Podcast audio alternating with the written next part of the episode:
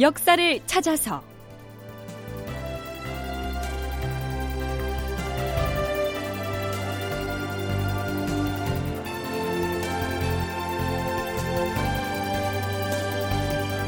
제 844편. 군량을 바치면 벼슬을 주겠다. 극본 이상락 연출 최홍준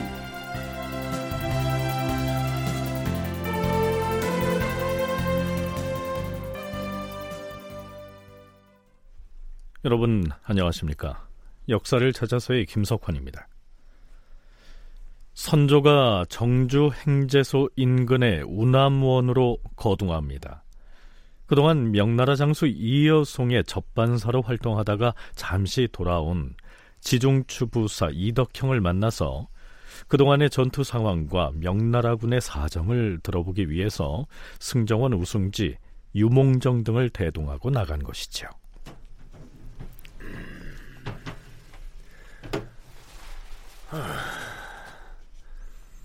평양성 탈환 후에 경성을 향해 진격하던 명나라 제독이 대체 어인 일로 회군을 한 것인가? 선조는 자리에 앉자마자 이 여성이 왜 철군을 고집했는지 근본적인 질문부터 던집니다. 군량과 마초가 넉넉하지 못하기 때문이라고 하였사옵니다. 황해도는 비록 분탕이 되었어도 남은 곡식이 조금은 있사오나 경기도는 마을이 모두 폐허화하여 보기에도 참혹했사옵니다. 벽제에서의 싸움은 어떠했는가?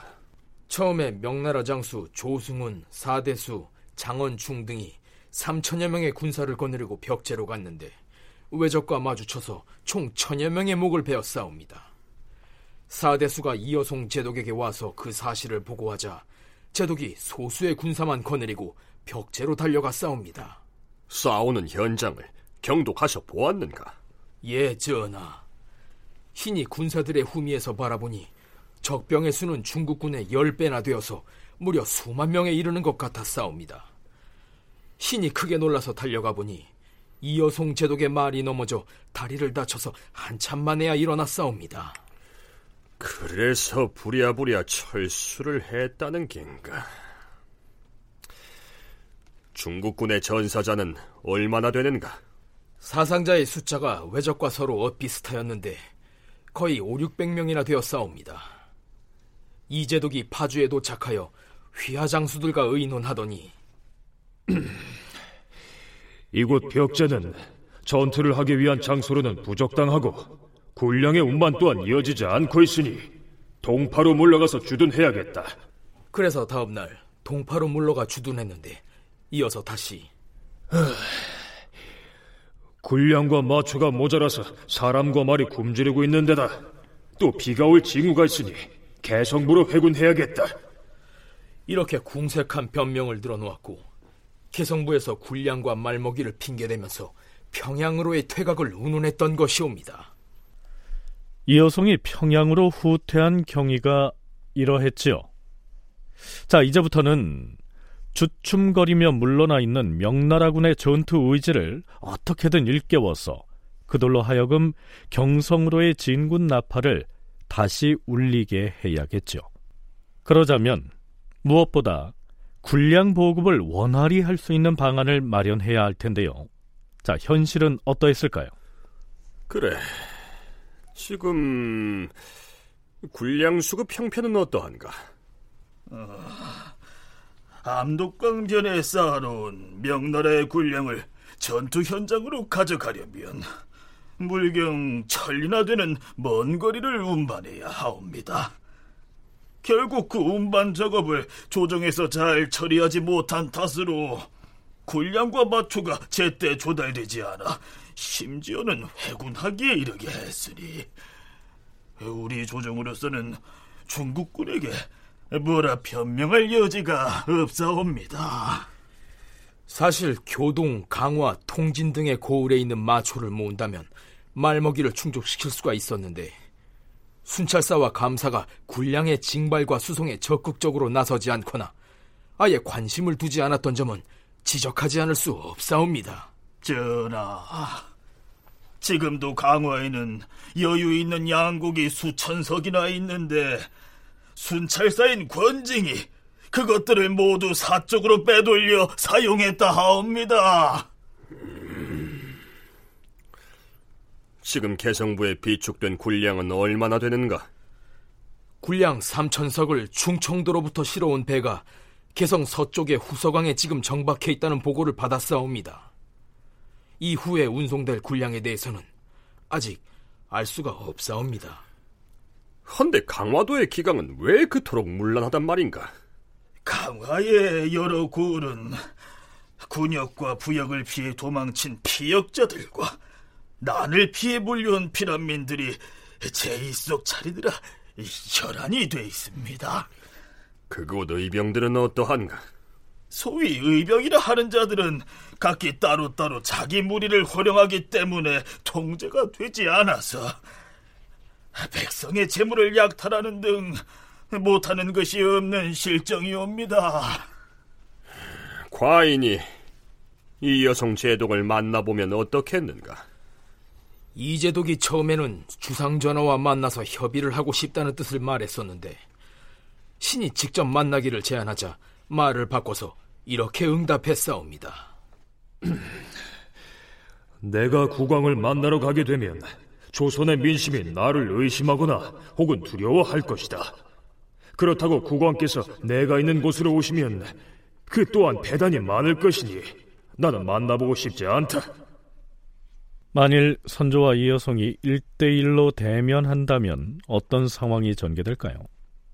보나마나 선조는 이 여성을 향해서 왜 경성으로 진격하는가 싶더니 갑자기 철군을 했느냐 이렇게 따지겠죠. 그러면서 재차 진격하기를 채근할 텐데요. 그렇게 되면 이 여성의 처지가 궁색해집니다. 벽제관 전투의 패배를 선조에게 변명하는 것도 자존심이 상하는 일이고 군량과 말먹이의 부족만을 이 후퇴의 명분으로 내세우기도 구차하기 때문에 만나는 것을 거부한 것이 아닌가 이렇게 추정됩니다.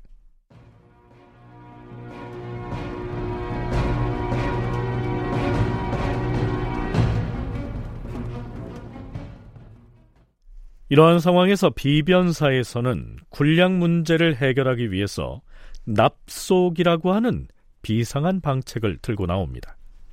주상 전하, 군량 문제에 나라의 운명이 달려 싸웁니다.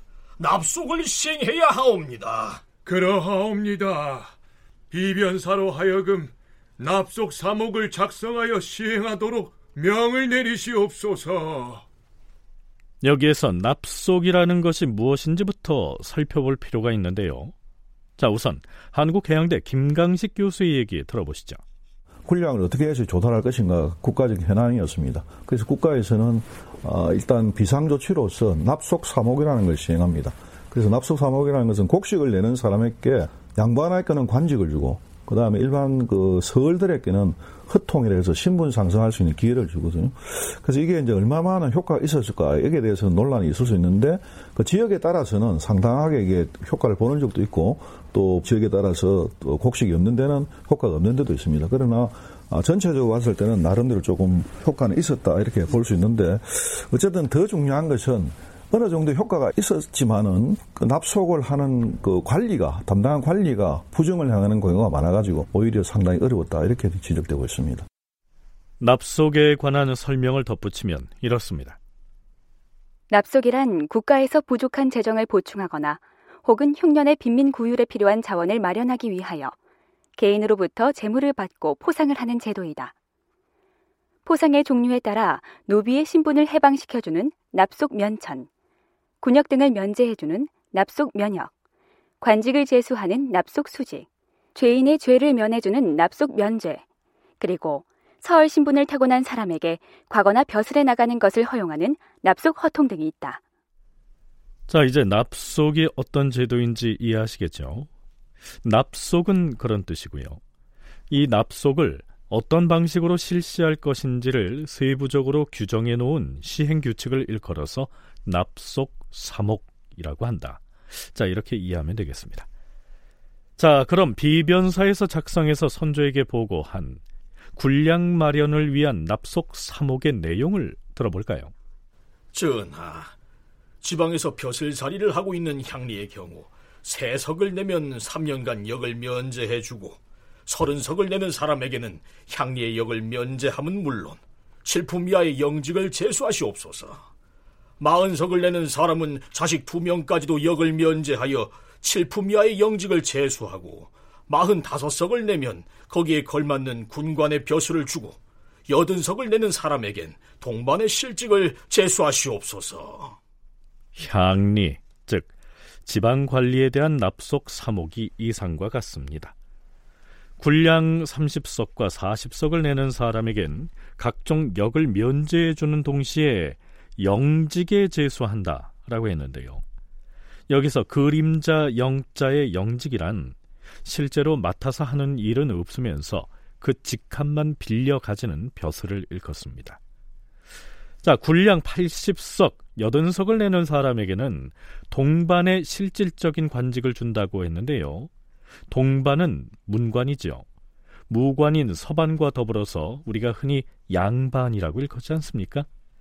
자, 이 상은 향리의 납속 사목이었는데, 자, 그렇다면 사족, 즉, 문벌이 좋은 선비 집안의 사람들에겐 어떤 혜택을 주면서 유인을 했을까요?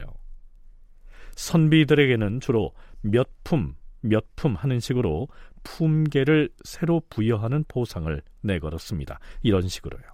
전하, 세석을 내면 칠품 이하의 영직을 주고 여덟 석이면 육품 영직, 스무 석이면 문반 구품, 스물다섯 석이면 동반 팔품, 서른 석이면 동반 칠품, 마흔 석이면 동반 육품, 쉰 석이면 동반 오품, 예순 석이면 동반 종사품, 여든 석이면 동반 정사품, 아흔 석이면 동반 종삼품을 제수하시옵소서. 만일 백석을 내는 사람이 있으면 동반 정삼품을 주고 본래 관직이 있는 자는 열석마다 품계를 올려주며 네, 명문 사족에 대한 납속 사목은 이렇게 이어집니다. 자, 과연 이때 공포한 납속 정책이 시급한 군량 문제를 해결하는데 돌파구가 됐을까요?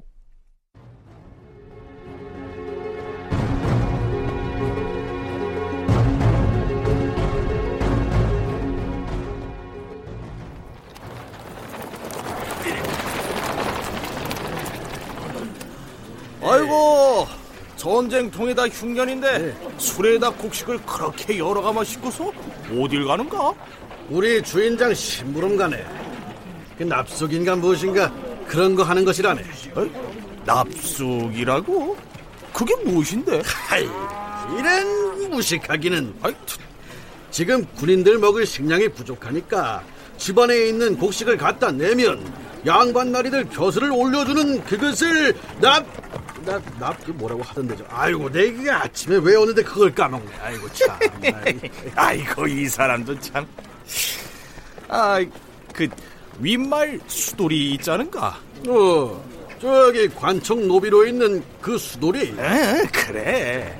그 친구는 관노로 지내면서 평생 모은 재산을 관아에 갖다 바쳤는데, 응. 그 몹쓸 벼슬아치가 중간에서 가로챈 바람에 네? 아이고 이런 쳐죽일 놈들. 아이고 그러나 저러나 안 됐구만. 그나마 관청에 다니는 관노니까 그런 꿈이라도 꿔보지. 우리 같은 산호들이야. 주인이 놔줘야 말이지. 에휴, 그러게나 말일세. 나 감세. 에이. 이리야!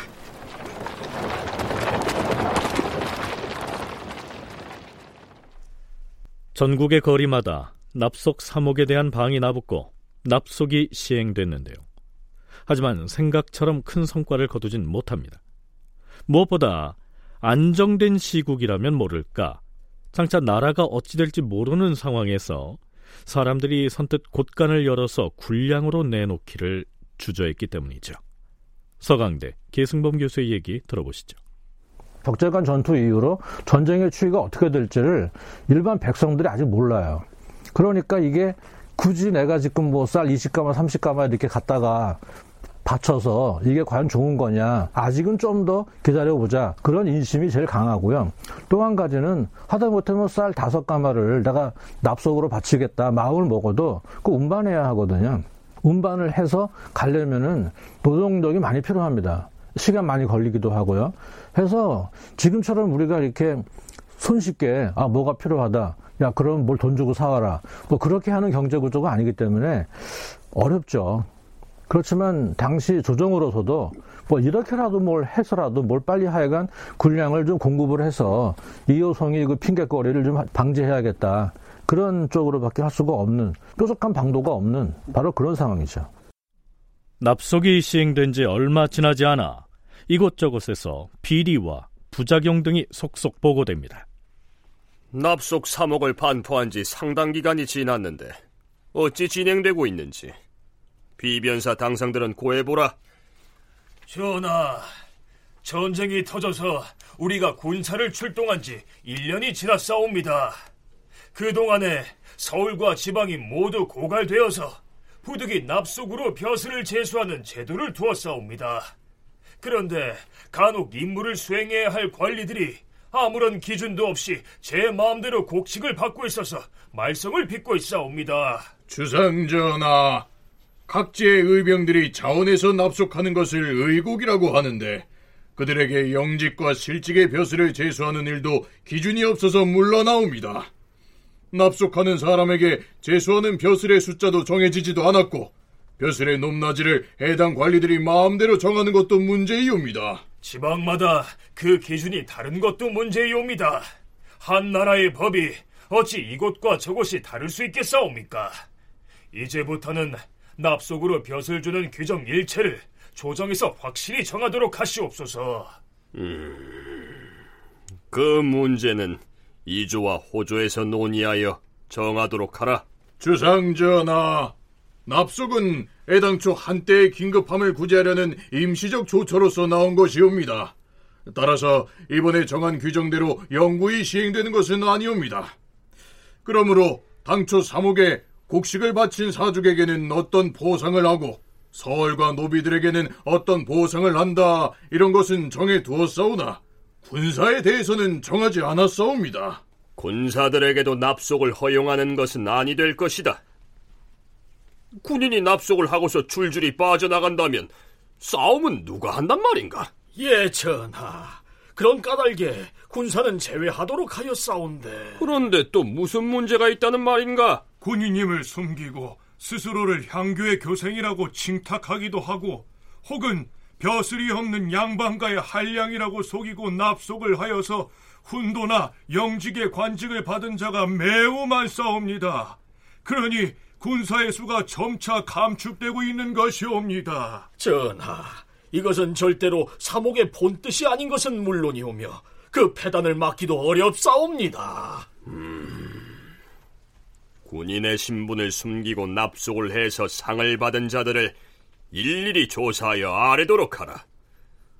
그들은 벼슬을 줄 것이 아니라 군대에 남겨두고 별도로 다른 조처를 내려야 할 것이다. 자, 이렇듯 임진왜란 시기의 납속 사목은 여러 문제들을 드러냅니다. 하지만 그로 인해서 조선의 신분 사회에 여러 변화를 가져왔다는 점은 별도로 평가를 해야 하겠죠. 다큐멘터리 역사를 찾아서 다음 시간에 계속하겠습니다.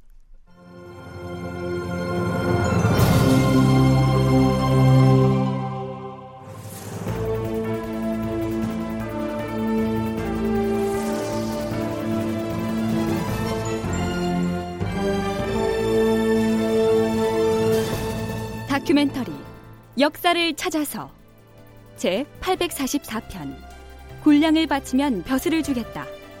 이상락 극본 최용준 연출로 보내드렸습니다.